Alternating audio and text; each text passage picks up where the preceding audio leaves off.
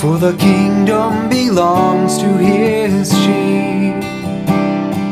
And your life is in the hands of a God who never sleeps. Fear not, little lamb, for the kingdom belongs to his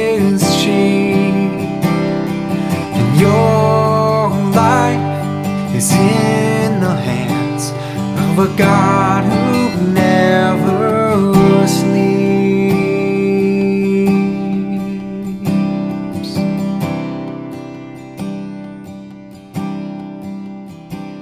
Hey, and welcome back to Tending Lambs. I'm Katie, I'm Sam. and today we are covering um, much more sensitive material than we normally do. So, um, for those that are sensitive, you might want to be aware that we're going into a conversation about abuse and uh, survival and coping, and that it's a pretty heavy episode. So, um, trigger warning be forewarned. Uh, uh, Vincenza's story is a story of hope and um, a really amazing story, at least what I know of it. So uh, I I think this is going to be a really really important episode. So thank you, Vincenza, and welcome welcome to Tending. Yeah, thank you so much for having me. Yeah. We're happy about it. We're really happy to have you on. Uh, why don't you tell our audience just a little bit about who you are? um, well, I am a 32 year old Black stay at home wife, currently living in Southeast Queensland, Australia. Um, I came here to be with my husband, who is um, he is Aussie, and we met online. I know that's kind of weird for some people, but um, um, we just celebrated five years of marriage this past weekend. And we also celebrated five years this past August of me being in be, me being here in Australia. Um, because I, I recently just became a permanent resident, um, which means I don't get to be shipped back to the US anytime soon. um, and that I'm now able to consider citizenship. I think it's like four years now for that. And I finally, and then I can basically become an Aussie. Um, Australia is not my home home. Um, I am an American. I'm originally from Memphis, Tennessee but I have lived many other places like Georgia, Mississippi, Kentucky, basically. So, yeah, Now, that's it- pretty much it. You know, it's funny. I feel like I really identify with you uh, on a couple of different levels. One, because we're both Georgia girls on some level, Uh, yeah. but also you and I both mo- made our move abroad, moves abroad for love in August of Mhm. 2015. oh, yeah. So- okay, yeah. So, wow. yeah, I would have been coming up on five years too had we stayed in the Mm. Netherlands. So Okay. that's really cool. Yeah. Yeah, Yeah. that's crazy. Sam, how do you know Vincenza? I don't know if I know. Did you guys meet in Reformed Libertarian? Was that? yeah, we Um, did. Yeah, and I was much less grown than I than I am today. I would like to say, and uh, I'm I'm honestly surprised that at a certain point I don't know what happened, but at a certain point, Vincenza and I connected outside of me being less grown and obnoxious. Um, so I don't remember specifically when that was. Um, we have a pretty good mutual friend, so I don't know if that played into it, but she started putting up with me, and uh, I mean we've been talking, and I mean we both have chronic illness stuff going on too, and so that's been it's been a connector there because Yeah. it's a pretty significant part of your life. So Yeah. I know that's been for both of you guys like a really huge, um, huge thing. Yeah, especially when you're trying to go, oh sorry go ahead No, sorry. Um, I was just gonna say, I think like the different circles we've kind of been in with, like if it's uh, maybe the libertarian aspect of things, or like um, dealing with um, you know different things kind of going on in the whole reformed landia type thing. Um, i think we kind of connected somewhere in between that. At some point it came to pass. We're like hey! We actually like each other. Yeah. Well i'm glad that that happened because now here Yeah. we are. Yeah. Yeah. um so vincenza why don't we go ahead and dive into your story. Um, for the audience we're going to start with uh, her early childhood and go on from there kind of uh, through her you know adolescence and then um, things she's learned from all of this as an adult. So yeah why don't you take us through a little bit of your um your childhood and what that was like? Okay. um, so I first and foremost, I didn't really grow up in a Christian home. Um, my exposure to anything remotely Christian was really just going to church on Sunday, maybe Easter, or getting invited by, you know, a family member just to say, "Oh, come to church, you know, Vincenza will like it, you'll like it, you know. And other than that, I, I don't think we really ever made it to church. Um, I think uh, early on I saw my parents kind of have a adverse reaction to anything to do with the church. I didn't understand why at the time. Um, throughout my childhood, um, I had a great deal of learning issues um, growing up. Um, I had seizures throughout my childhood. I got to a point where I was having to have speech therapy because my speech was just abs was really really slow. Um, I had family members always make fun of me about how slow I talked, and uh, I always was just like, I don't know how to not make my speech not slow, but yeah that's just kind of how it was. And because of that, I was very mute. Um, Mm. I didn't talk. I was afraid to say anything in front of anybody. Um, and a lot of the time, people kind of took that as like, well, even just as a child, they kind of took that as like, well, she's just, you know, stuck up, doesn't want to talk. And I'm like, no, I, I, I'm thinking to myself in my head, I do want to talk. I'm just afraid of how I will sound. And I was afraid of being made fun of for the way that I talked. And that was something that kind of followed me all throughout school of, you know, she talks really funny. What's going on with her? You know? Um, um and so I, Did, sorry, to, I don't mean to interrupt, but I was just wondering. You said you were afraid of being made fun of. Now, Mm. was that by your family as well, like your parents, as well as other kids? Um, yeah, it, it was like it's like that weird thing of like you don't want to be the person who's always like so sad about being made fun of and so you just kind of like yeah haha that's funny and deep down inside i'm like Yeah. you know like Yeah, yeah. like why are people always making fun of me and sometimes i would just splash out and then i would be embarrassed that i even said anything so Oh um but yeah so i had the speech issues and then um i i don't know i always had these behavior issues in class where you know talking too much you know teacher told me to be quiet i could not stop talking you know Hmm. um, which is a very interesting thing given this whole speech aspect of things. Um, but at the same time, it was also like um, I remember I I actually got kicked out of school because I like kicked the teacher because she was like really getting in my face about what it was that I wasn't doing or following directions or something like that Wow. and because of that, I almost failed kindergarten. Um, Wow. They would kick you out over that at such a small age. Yeah, they Goodness.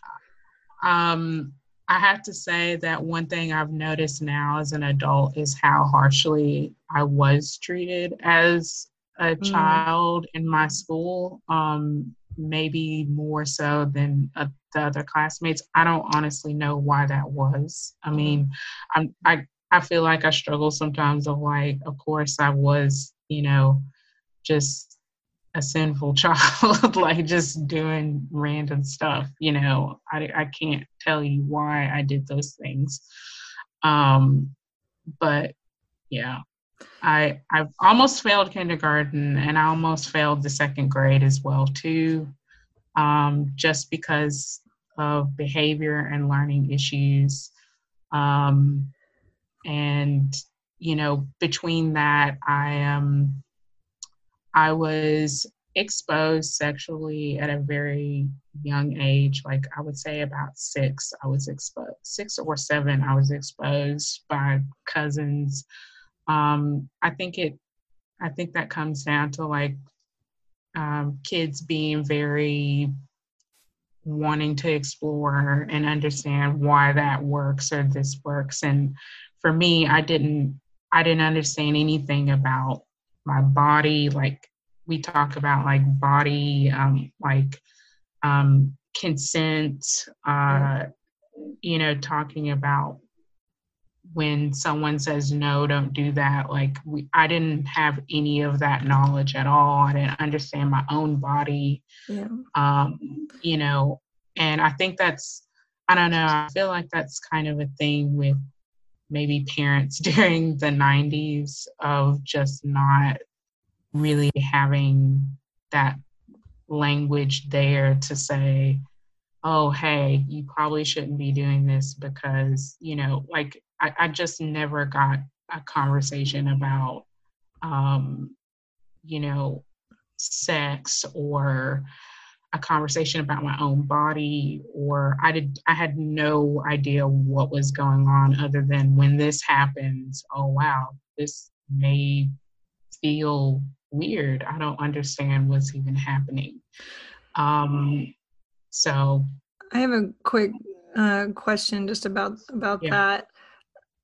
It seems to me like even in addition to like when I yeah more than just not having the conversation with your parents that Mm. you were in an environment where I don't I don't know if you were respected in general uh, or at least I know that you I know that you weren't and hearing you kind of talk about your experience in school um I have uh you know I was a Montessori toddler teacher for a Mm. while and then older the yeah the adolescent teacher as well and Mm. we had a few students that had to come from public school because of behavioral issues and Mm. um, knowing what i know now about why these behavioral issues come about and i it really um, while i know that humans are sinful from the beginning you know we have a sinful bent we have our sin nature and all of that. It really um, just brings my heart down in such a way when I hear people kind of talk about it as if it's their um as if it's their fault. You know, when you're like 5, you know what I mean, and you're kicking your teacher who's in your face at like 6 Mm. years old and that, you know, all of that brings this sense of real like a huge lack of control over yourself and Mm.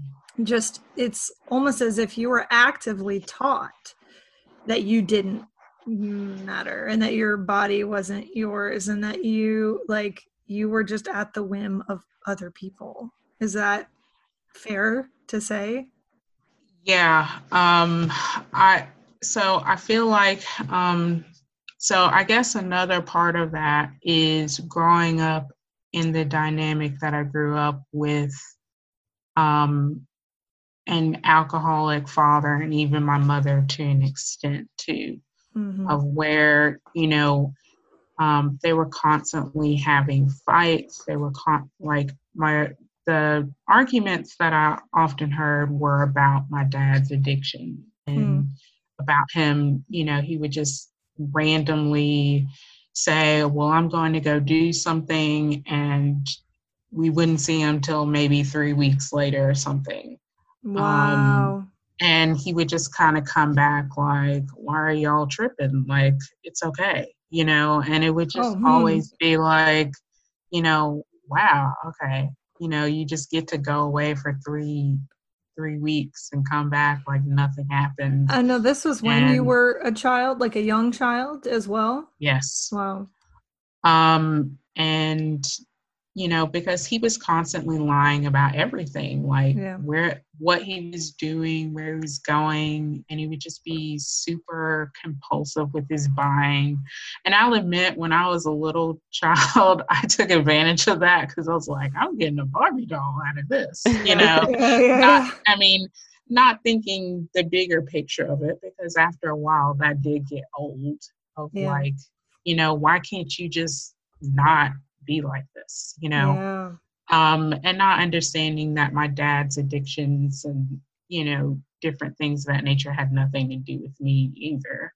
Um, but I did see him, you know, get so, you know, um, like get so drunk that it landed him in ho- the hospital and Wow. i did see him go to rehab i don't know how many times now i've seen him try to go and it made him sick as well um, trying to get clean.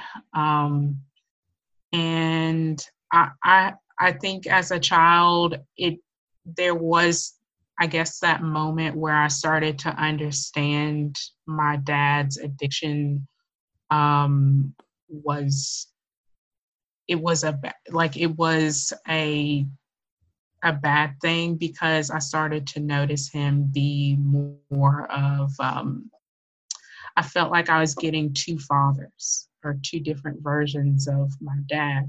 Mm. Um, I remember I was watching a um, an old school movie, um, The Pagemaster, and the part of it that really stuck out to me was the part where they went to um, Dr. Jekyll and Mr. Hyde's uh, house or whatever, and I I instantly would start making little imaginative things about my dad and saying that's actually my dad. That's Dr. Jekyll, Mr. Hyde. That's my dad. Making connections between the story and your life. Yes. Yes. Um, That's like, I mean, that's a major um, phrase that's used when talking about abusers, like of all different Mm. sorts too, is is the Dr. Jekyll, and Mr. Hyde thing. So for you to see that at such a young age, make that connection, it's Mm. just wow. yeah.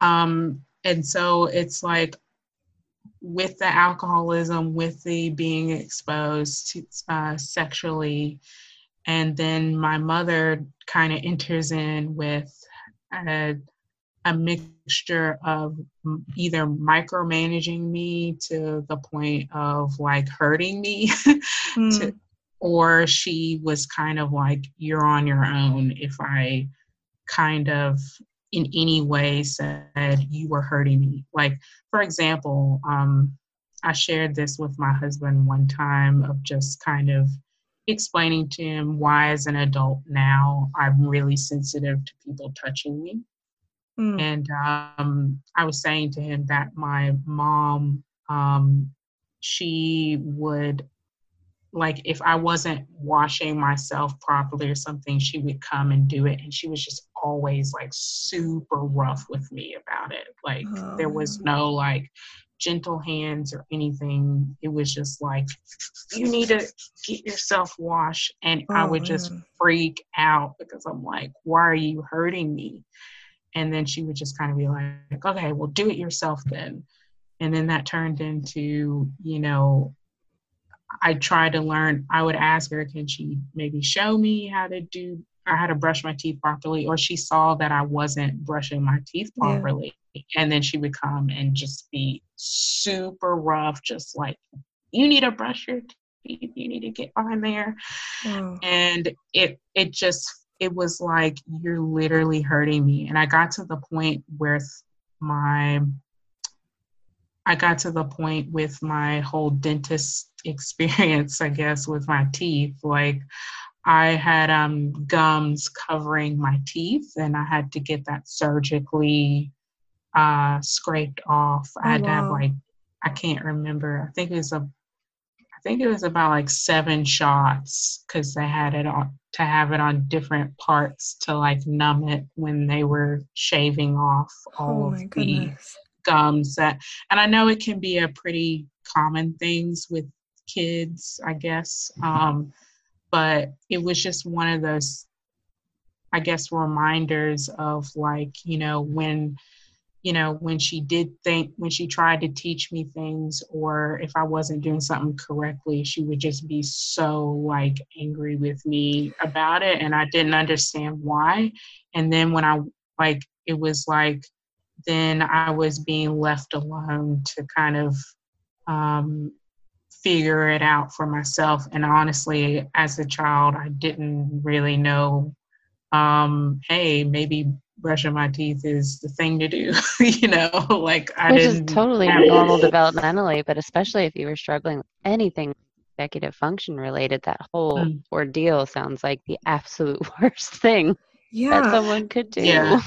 I was going to say, Yeah. if you're struggling, and honestly, hygiene and brushing your teeth and washing yourself well, like kids don't do that well. You know, they, I mean, even They don't know, they don't care. No, most kids, even into like sometimes even t- like tween years, like 12, 13, they're like not 13. When I start like, you know, hitting puberty, it's like kind of changes a bit.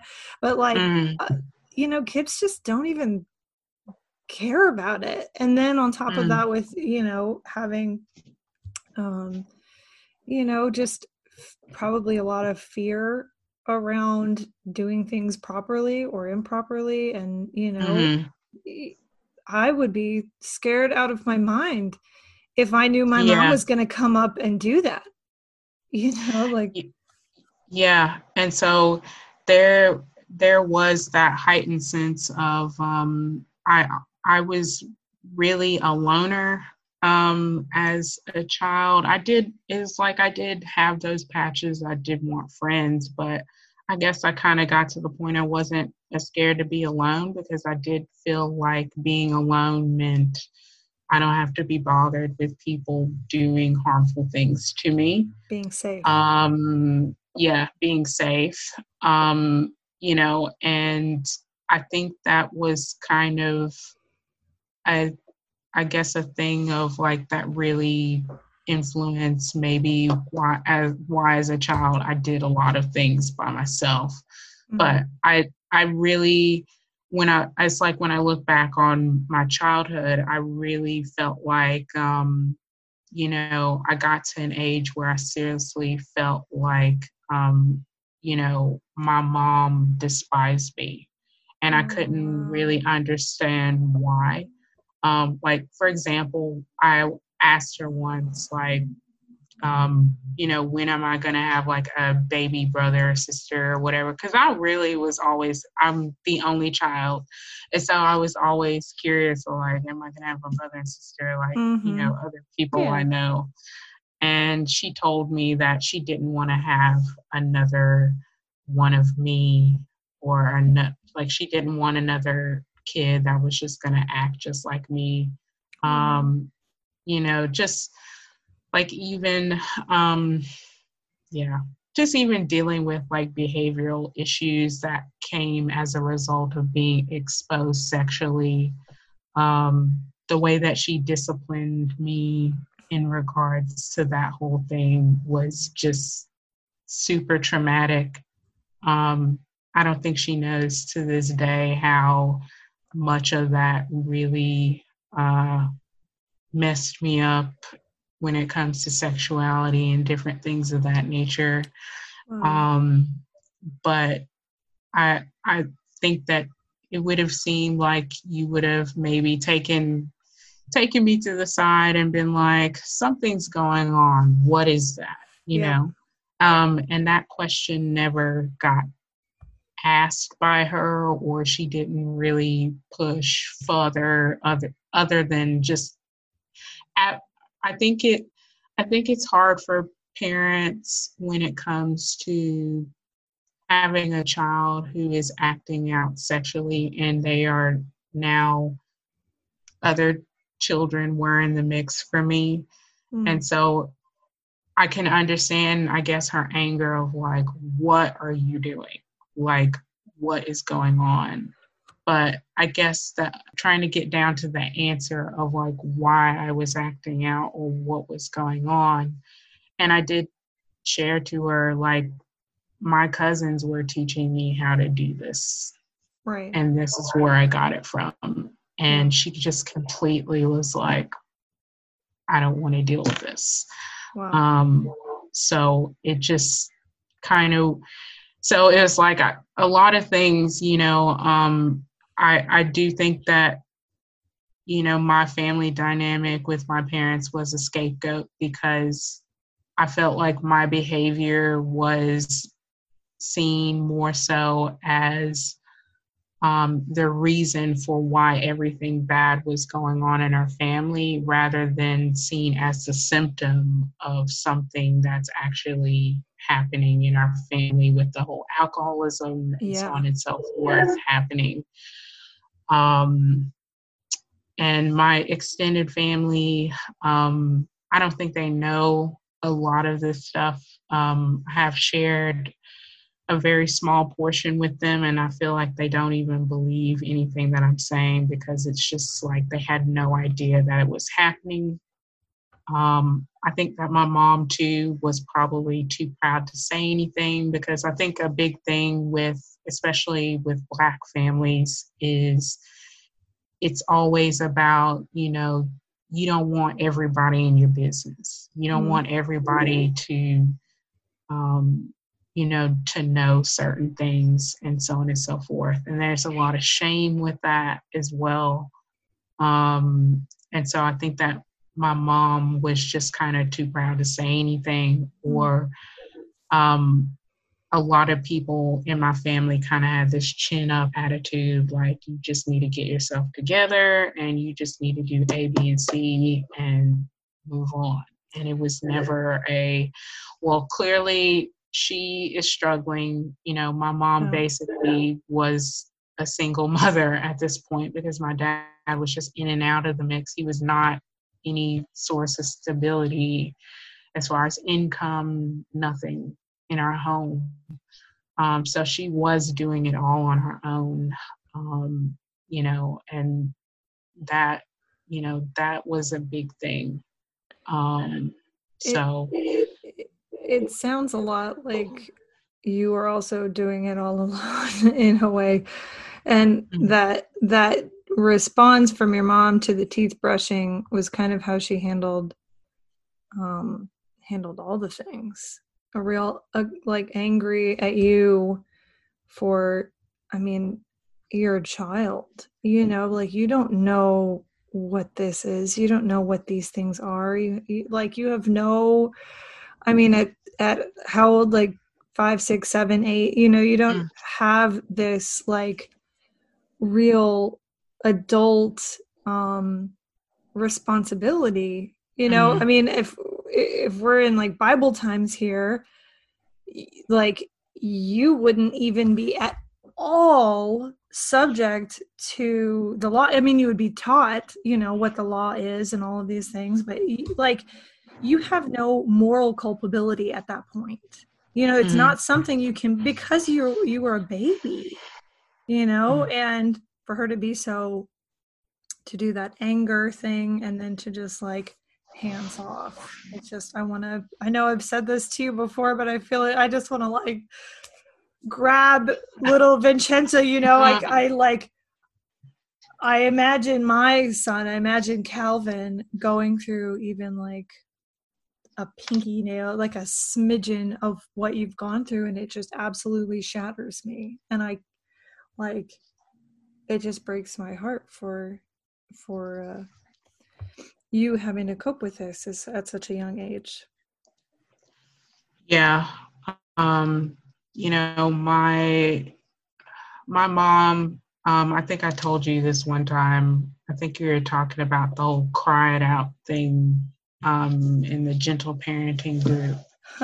And, uh, you know, I was, I think I remember telling you about how my mom just prides herself of like, um, she would say to me, well, when you were a baby, I would just leave you to yourself and you would just figure it out at some point to stop crying. Mm. And I just wondered, I was like, how many times did that even happen? You know, and and just thinking to myself, um, I later was saying to my therapist, I was like, every time I cried in my household, my parents either completely left me alone or they mocked me for crying. Mm. Well, and for the, I mean, the way that you've described your family and how they viewed you with, um, with not really talking a lot, as if you were kind of mm-hmm. like stuck up. It's just, I'm like, but you guys did the things to because mm. some of mm-hmm. the circumstances or to exacerbate them. So that just, just kind of blows my mind. Like there was really no way for you to get around their, their projection and their anger. Yeah. Um, it, it really did feel like a lot of the times like I'm damned if I do and damned if I don't. Yeah. You know, there was no way for me to um you know really communicate in an environment that it was like I I was trying to find a way to communicate and I I I don't under I, it's like as a child I didn't understand what that was but I was, I guess I was trying to find my way though in some way. And I felt like there were all these signals kind of being blared out there and no, and nobody was paying attention um, yeah. to those signals. And instead just kind of being like, okay, well, you know, that's not a thing. And a lot of that has to do with the dynamic of being in an alcoholic home Mm. Um, you know, one of the biggest things with alcoholics is they hide. You know, they're looking to, um, you know, keep the spotlight on the addiction away from whatever, you know, whatever way they can. Yeah. You know, to not have that spotlight on, well, here is a big point of why we're seeing, you know, so much of the issues that I was dealing with.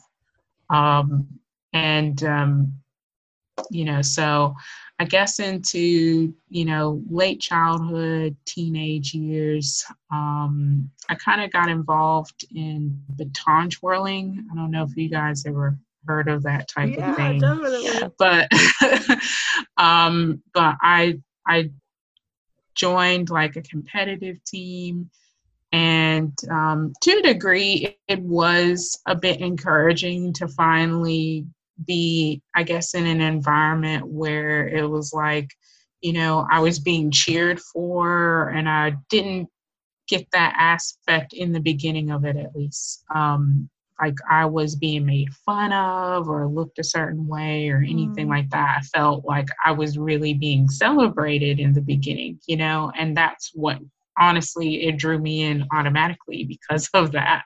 Wow. um, and i also i i really enjoyed the sport uh, the sport of baton twirling i still do. Um, and it was it was just amazing to see like the competitive level of it. And it really it was i think it was a very um it was a very encouraging thing for me. And i i don't guilt my mom for entering me into that, you know, um, because I think at that time she was trying to kind of maybe just kind of push me in different directions and see what I liked, I guess.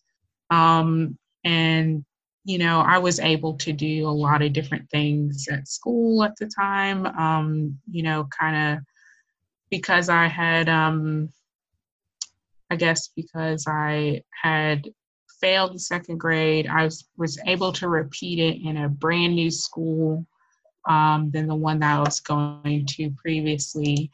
And to be, I think I would say I had a pretty encouraging time at that school. I didn't really have a lot of issues there. Mm-hmm. Um, but that, I guess there was that, there was moments where um, you know, I I did do things here and there that happened that I got in trouble for, but it wasn't, I guess, as severe as when early on, I guess. Um, but yeah, during this time, I'm still kind of dealing with my parents' you know alcohol problem.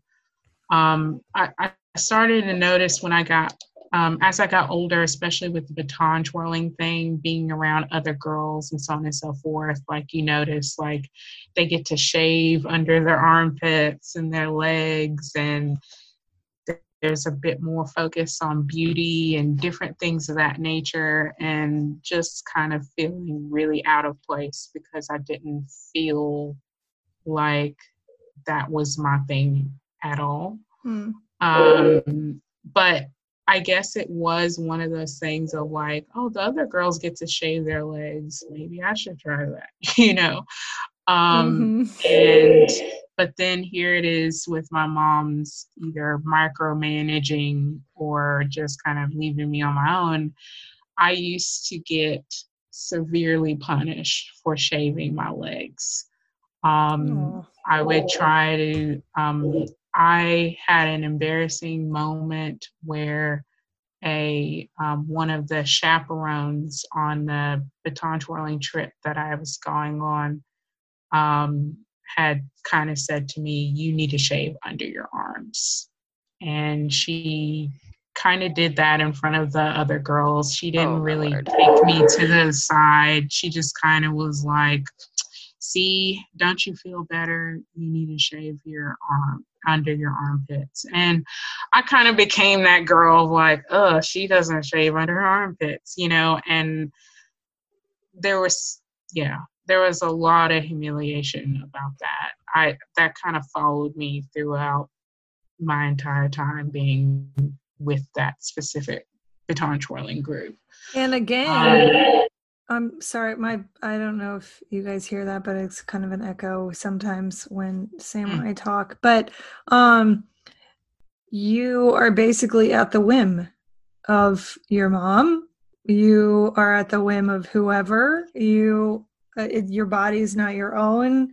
You are not able to um, do the things you need to do, even in an area where she may have encouraged previously now she's punishing you extremely and it sounds like um you know i think about this um this timeline all the time in my uh, just in just thinking about children who are abused i mm-hmm. if i see a kid who's being yelled at in public and you just feel that shame that they're feeling you know they're in the grocery store parking lot and their mom's you know whipping their butt and screaming and you want to just run up and be like stop.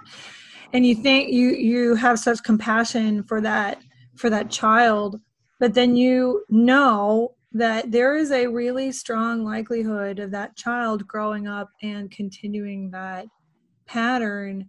And um and then when you look at an abuser an adult who is now mm-hmm. culpable for their actions and you see that that child that was likely abused in them it is just this you know i can hear your mom's or like your mom's story and the things that you're talking about with her and i think man there's so much that she has buried in her own self you know and that of course does not absolve her from anything but it's like it's just kind of horrifying to to think about this um this the pattern that this kind that this type of abuse and ignoring of your own feelings and being at the whim of other people and not having your own autonomy and you know all of these things it just it propagates itself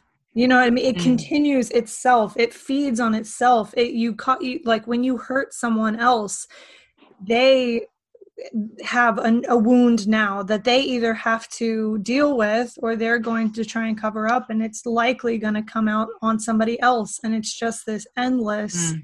back and forth of hurting hurt people hurting people mm. Mm. i was thinking earlier when you were talking about certain uh, specific examples, mostly with like the body related stuff with your mom, is that like I was like, she sounds like really stressed out and out of Yes. control, and she has to have control over something. And it kind of like we have really different backgrounds and stuff, but it reminded me of like now looking back into my childhood, seeing the times where my mom was struggling, um, and like that need to have control over something. And I'm like, where did that come from? Like, Yeah. like it just goes back and back and back and it's dominoes that go forever unless someone can can kind of step up and be like wait a second hang on Yeah.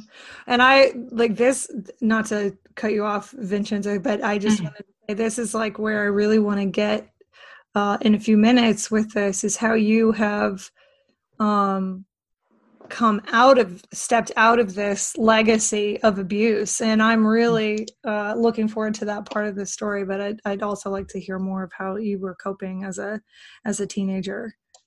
And, Yeah. Um, so I guess kind of um, fast forward to like teenage years. Um, I was pretty, um, I was still doing the baton twirling thing. Um, I think at this point I kind of got to the whole beauty pageant circuit, which I hated it. I Hmm. hated doing beauty pageants. Um, my mother pushed me very hard to do that, and I just was like, just please don't do this. like, please don't have me doing this. Um, I really did it because my mother told me to. Um, I, I hated every minute of it. I could not, I didn't like what they were standing for. I didn't like the environment I was in because, again, I was being put in an environment I felt super uncomfortable with, with the dressing up and the clothes and the routines that I had to do. And I was just like, this is not me. I, I don't, I don't want this at all. Um, and, you know, even in the midst of that, I started to see, I started to notice that the parents with the baton twirling competition that I got were just ultra competitive. It started to really become more about them than it did the kids. yeah. Um, I remember when I had my first team tryout for the competitive teams that go to like the big the big national competitions and everything. And I was just in I was in the bathroom and I was just crying my eyes out and just asking my mother, please don't make me try out for this team because I didn't want to be I didn't want to be on the baton twirling team. Um, I was afraid. I didn't the girl I felt like the girls did not like me. Mm. I felt like the coach didn't like me. I was like, I want to be away from this environment if I can. Like, I don't want to be here. And I cried and cried. I cried the whole day I was there.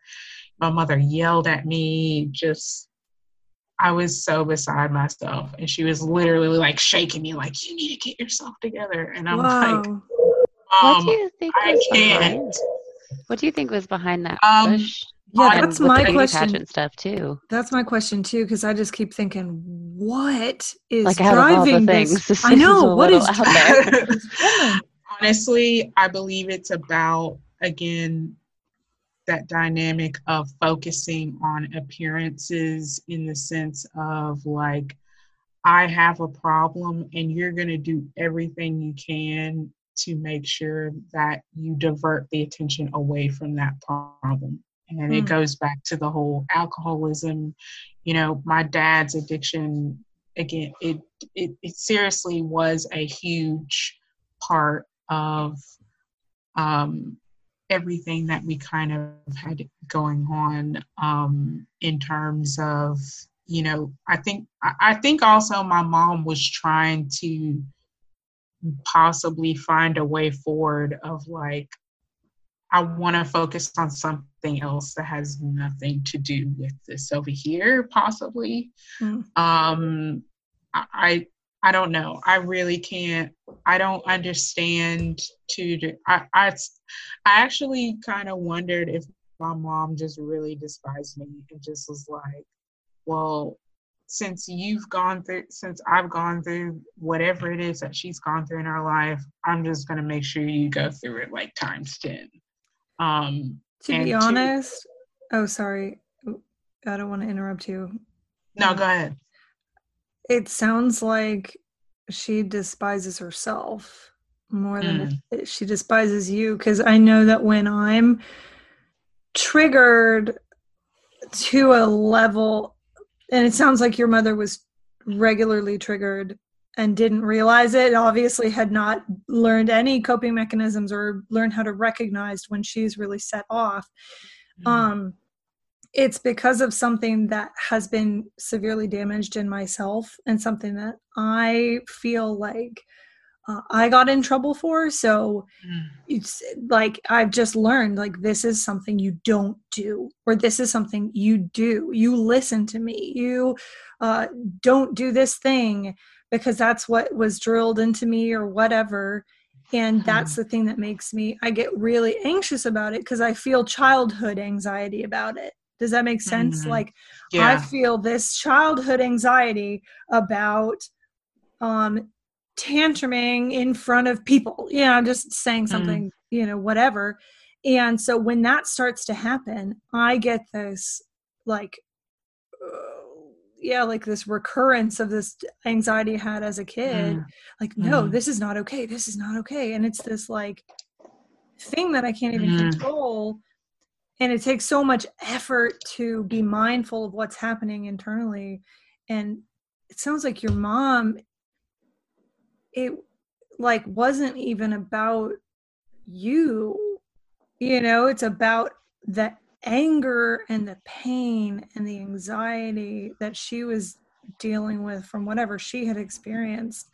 And so often that gets taken out on the people that we have perceived control over. You know mm-hmm. you're smaller you're weaker you're younger you're the one that can take it from her. She can't do that to other adults in her life because other adults can leave. Mm. you know other adults can walk away.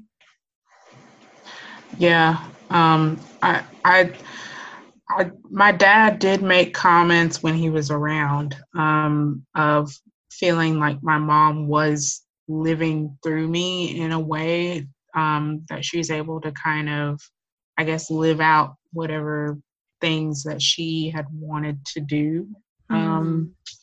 through me. And I know that's a really big thing, especially with, uh, you know, girls who grow up in the beauty pageant circuits and the, doing competitive sport and things of that nature that their parents like it's like if your parent doesn't actively step back and say, "Whoa, okay, you know, um, let's see if you if you really want to do this, you know, let's do it. If you don't want to do it, it's okay." I never got that conversation. It was always like, "You're doing this." Period.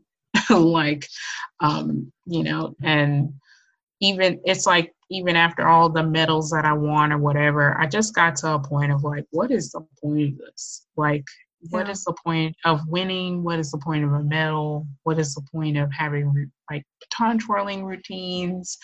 You know, I just, it, it was a real struggle for me because it took something that I actually was interested in oh, and it just made it something completely different than what I wanted it to be yeah. in the beginning um, and I, I, I didn't understand and I, I feel like i'm still kind of working through trying to understand the difference between maybe my mom wanting to try to encourage me to do something um, you know that maybe could help me versus just super controlling and taking something that i was liking and turned it into something that she wanted for me.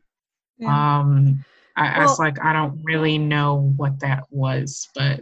And as a kid, yeah, it's super confusing. And I, I was going to say that I can, on some level, though definitely not anywhere near the degree to which you experienced it, but I can somewhat empathize with the struggle you're talking about. I think a lot of people can because uh, for me in particular, I could sing as a kid and I liked it. I enjoyed it. Mm. And uh, it wasn't so much, I mean, it was pressure, I think, from my mom, but not, she was never super aggressive about it. But I think there mm-hmm. was a level of expectation there that I could feel, that we could both feel, you know.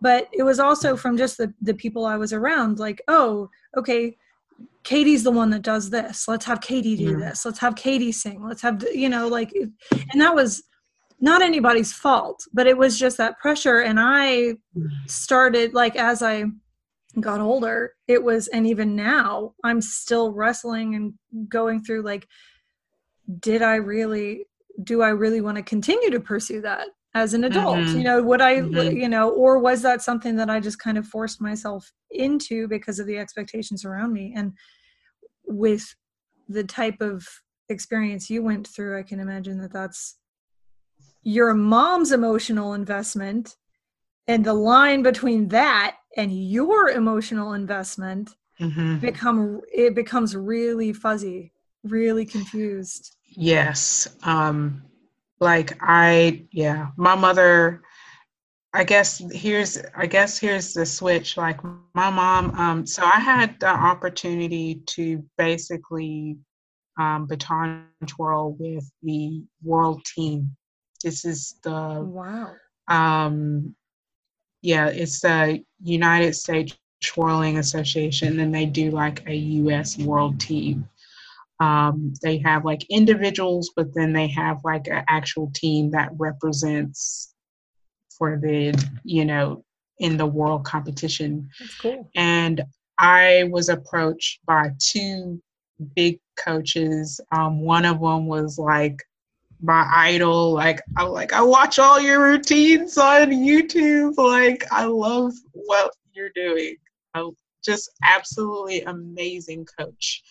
Um, and another one was like she was she was an amazing baton twirler on the U.S. World Team at the time, and um, my they both of these coaches approached my mom and were like, "We want your daughter to baton twirl. Um, we want her, you know, to come try out, so on and so forth."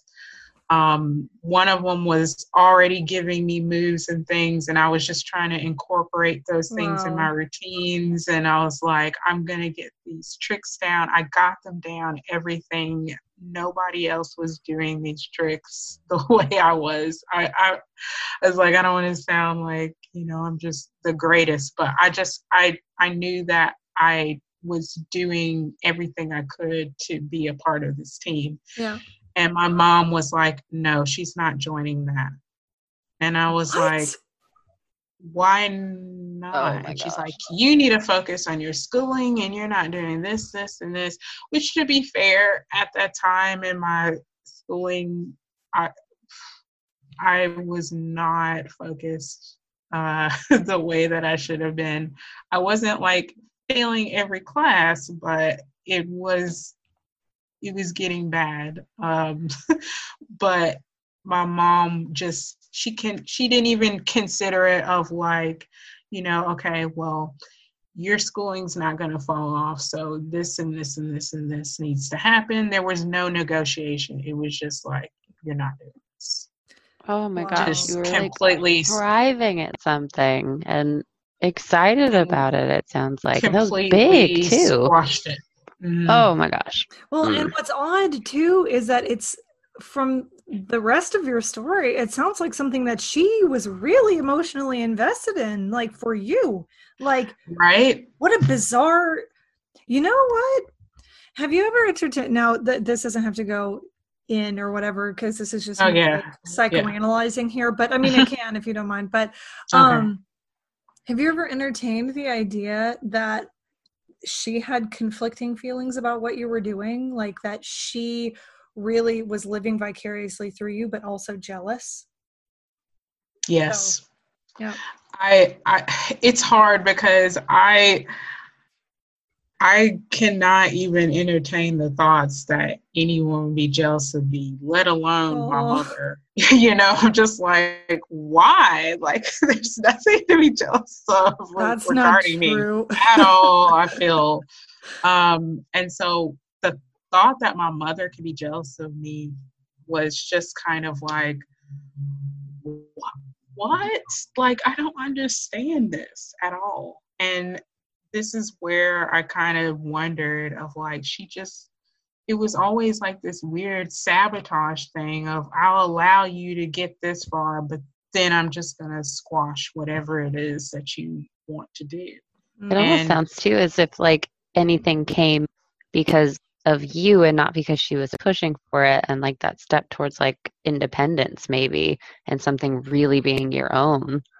Yeah. Like that that wasn't acceptable, basically. Yeah. And so a lot of my teenage years was that um, trying to get to the adulthood part. But a lot of my teenage years was that, um, you know, in in high school, I was kind of known as like I was the emo black girl.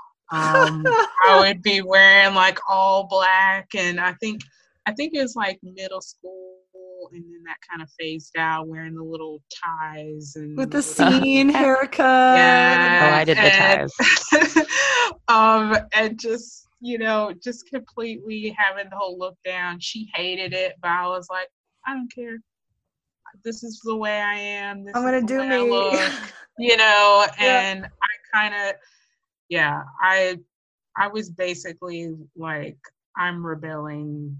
You know, you're not going to tell me how to like what to wear and then you're just like i don't care it's like well i guess i think at that point i started to understand i need to try to forge something for myself yeah. because my mom wasn't going to do it for me um you know and and that's st- that was still a struggle of like wanting my mom to like notice certain things and she just refused um so in, in in the midst of that my dad was still in and out um it got to a point he like moved to florida for like a whole year and we had no idea Wow. that he had down there. Family knew about it and didn't tell my mom. And my mom would just be like completely beside herself, like, why would you hide that type of thing? from- You know? Wow. And all this time, you know, my mom struggling to make ends meet Yeah. um you know she she was working but she i've noticed she started to work longer hours and you know the whole drama with work and so on and so forth too. Um and i started to notice she was starting to use my identity without my permission. And so she would just like put my name on a credit card and i'm like where Oh, did this oh credit my card gosh. come from?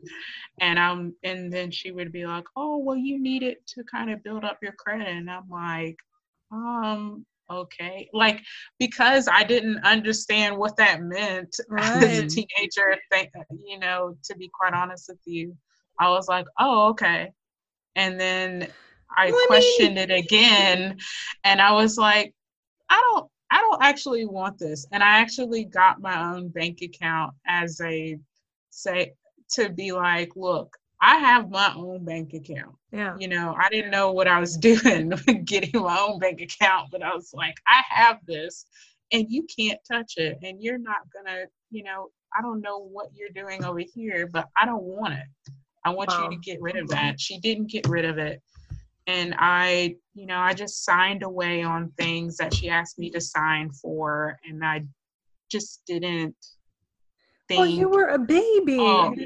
I mean, even what we I'm a teenager, you know, just no. I- I had no idea what was going on. Well, nobody told you what was going on either. So Yeah. Well, I mean, Um, there's a pattern emerging here, you know, of you being completely someone else's to take advantage of.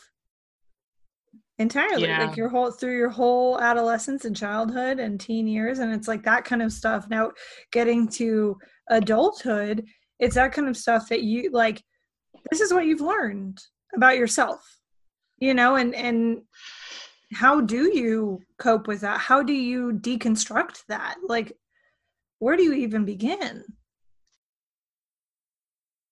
Thanks for listening to this week's episode of Tending Lambs featuring our dear friend Vincenza. Find out her answer to my question and more about her story and what her life is like now as an adult survivor of abuse on next week's follow up episode. Thanks so much for listening to Tending Lambs. There's always so much more that can be said. So, if you'd like to continue the conversation, please join us in the Tending Lambs Facebook group. We're also on Facebook at facebook.com slash tendinglambs, Instagram at tendinglambs, and for show notes, our blog, and other gentle parenting resources, check out tendinglambs.com. If you're a fan of this podcast and would like to help us continue creating content, we now have a Patreon. We'd love it if you would consider supporting us through that platform. As a patron, you'll be supporting the podcast, blog, and entire Tending Lambs community. But not only that, you'll receive lots of fun perks as well. Sign up to support us at patreon.com slash tendinglambs. And as always, until next time.